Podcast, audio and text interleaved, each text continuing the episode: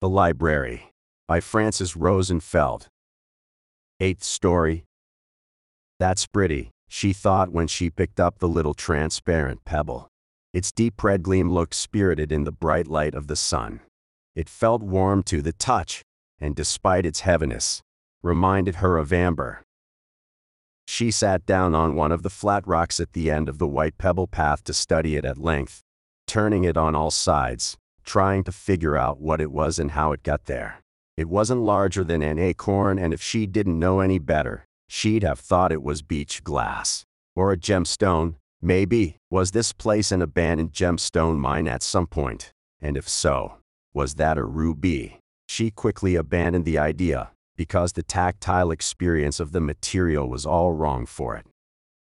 The little gem tickled her palm, and she giggled, fascinated by this strange interaction with a mineral, which felt intentional, somehow, like a conversation between equals. Their little silent talk made Gwen smile, and as she sat there, communing with the rock, she didn't even notice number three standing there and watching her with a look in his eye that wavered between awe and dread. Gwen, he asked her, softly, as not to startle her into dropping the eerie matter. Yes, she answered in a daze, still hypnotized by the little red pebble in her palm.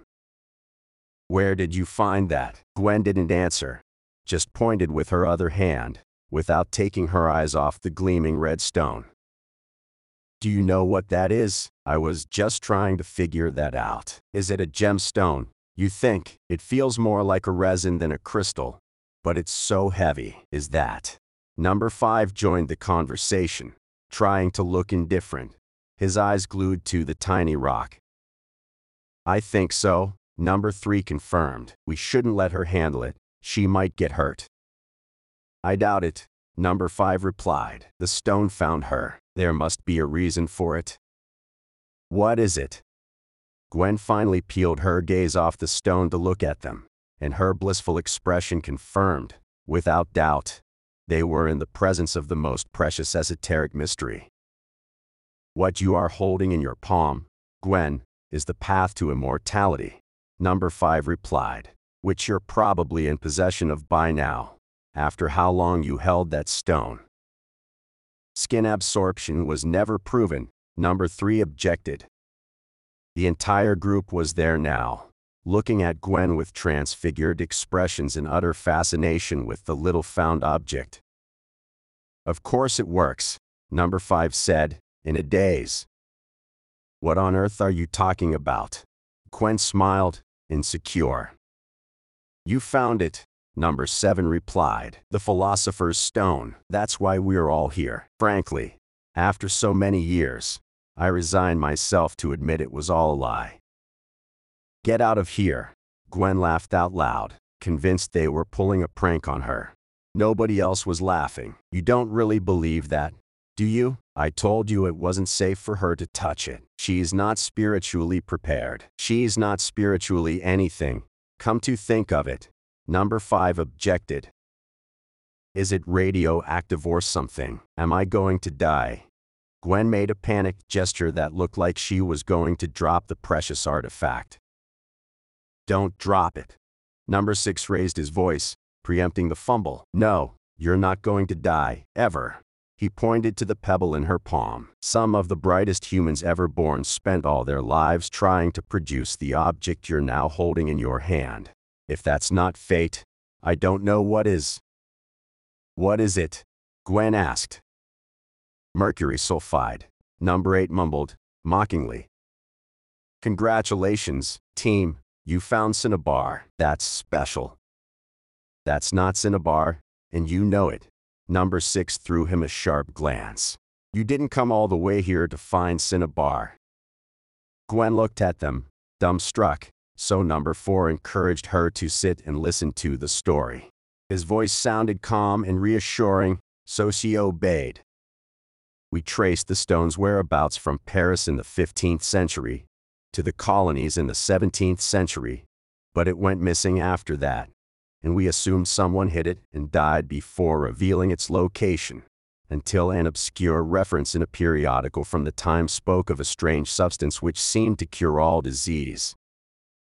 That period was rife with snake oil salesmen and youth elixirs and mesmers, so we didn't think of putting any stock in that piece of information until we found corroboration from a variety of historical and anthropological sources confirming its presence in this area.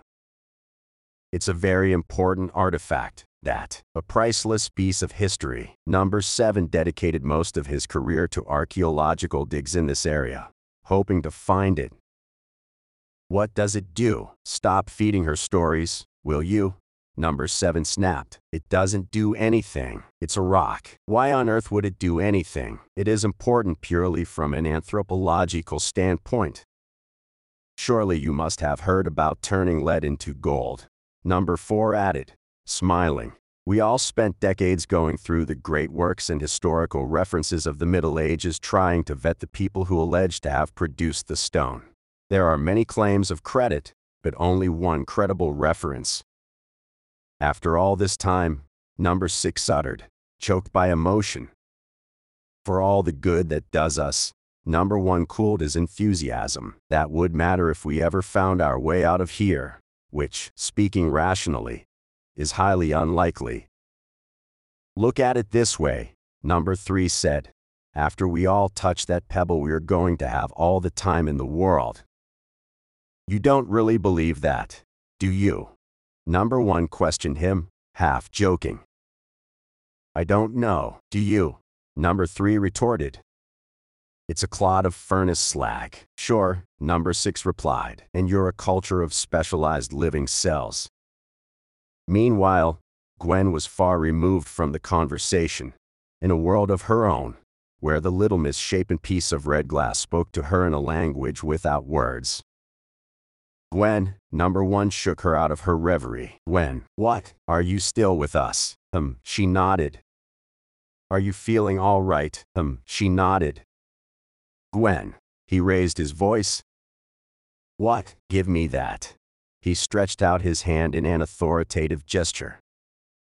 The little red stone landed in his palm heavier than lead. This just has to be toxic, don't you think? Number one asked number four, frowning. Not to the touch, except for prolonged exposure, number four replied. The stone changed hands, passing from one number to the other, each studying it briefly, until it returned full circle to rest in Gwen's palm. What do you think we should do with it? Number four asked, staring at the rock critically. Too bad it makes gold and not maps, right? Number six joked, talk about a Midas curse. You think we should try to see if it works? Number five inquired, Everybody looked at him as if he lost his mind. What? The latter defended himself. Where is your scientific curiosity? You have a hypothesis. You test it. On what? Cutlery. I always wanted a silver spoon, number seven said, with an ironic smile. That's too bad. The stone already matured past that stage. Number four replied, matter of fact, it can only make gold now. In all the excitement, everyone forgot about Gwen, who continued gazing lovingly at the stone like it was the most precious substance in the universe. Her daydream took her to another side of reality, differently structured, a place whose organizing principles were matter, energy, and thought, the very essences of existence she now held in her hand, condensed into a tiny piece of reddish glass, and as she gazed into its spirited sparkle, she went even deeper into the soul of reality, to a place where there was no matter, thought, or spirit, just one substance that comprised everything. And this revelation put shivers through her body like a fever and ran her blood hot and cold. Behind the appearance of that protomatter was an inexpressible essence, an intelligence of sorts, which compelled her to understand the truth of the famous transmutation of lead into gold. There was no lead, there was no gold. There was no Gwen. There were no elements. Just one principle reflected in all the aspects of reality, multifaceted like the eyes of a bee. It was a fool's errand to transmute a substance into another, like turning water into ice in order to improve its essence. Whatever that was, that she held in her hand, was not a clump of slag. It was an idea, snatched from its pure realm and condensed into matter. And the fact a human being had accomplished that feat, even if she had no proof that it really happened, was more precious than any substance on earth. We'll have to have it tested, of course. Number 4 took the stone from Gwen's hand to look at it up close, to establish its age and confirm its origin. He inspected it, trying not to get his hopes up. It seems a little too good to be true. Don't you agree? What else could it be? Number 1 joined into the examination of the object. Maybe she brought it with her. Number 7 offered. Some piece of costume jewelry she forgot about that fell out of her pocket. The group stared at him, doubtful. What? Isn't this more likely than the fact we ran into the most mysterious artifact on the planet that we've all been chasing for decades and finally tracked here? Too cute by a mile. Number 7 dug in his heels, refusing to agree. It's a pointless conversation anyway, Number 1 concluded, without lab equipment and research material, we're just spinning our wheels. You don't even know it's cinnabar. It could be a fragment of a plastic bottle that fell out of a plane for all we know. We could grind a piece, see if it dissolves in water, number 5 suggested. Sure, if you can look past all those pesky neurotoxic effects, kind of a horrible way to die, it's too heavy to be plastic, maybe a piece of meteorite. Gwen was still in a daze, listening to them debate the possible provenance of the object, surprised to hear herself say. But what if it works? You're too old for fairy tales. Gwen, number one chasing her, upset about this puzzle he could not solve. The world is full of things we don't understand. It's just we rarely find them important enough to care and those we think we understand are always one scientific breakthrough removed from the dustbin of pseudoscience. Look at her, eyes glazed over because of that shiny piece of glass, like she discovered the meaning of life or something. Number 7 commented. Must be nice to be so easily amused. It is an extraordinary discovery. If it proves to be authentic, number 4 commented we have very good reasons to believe that it is.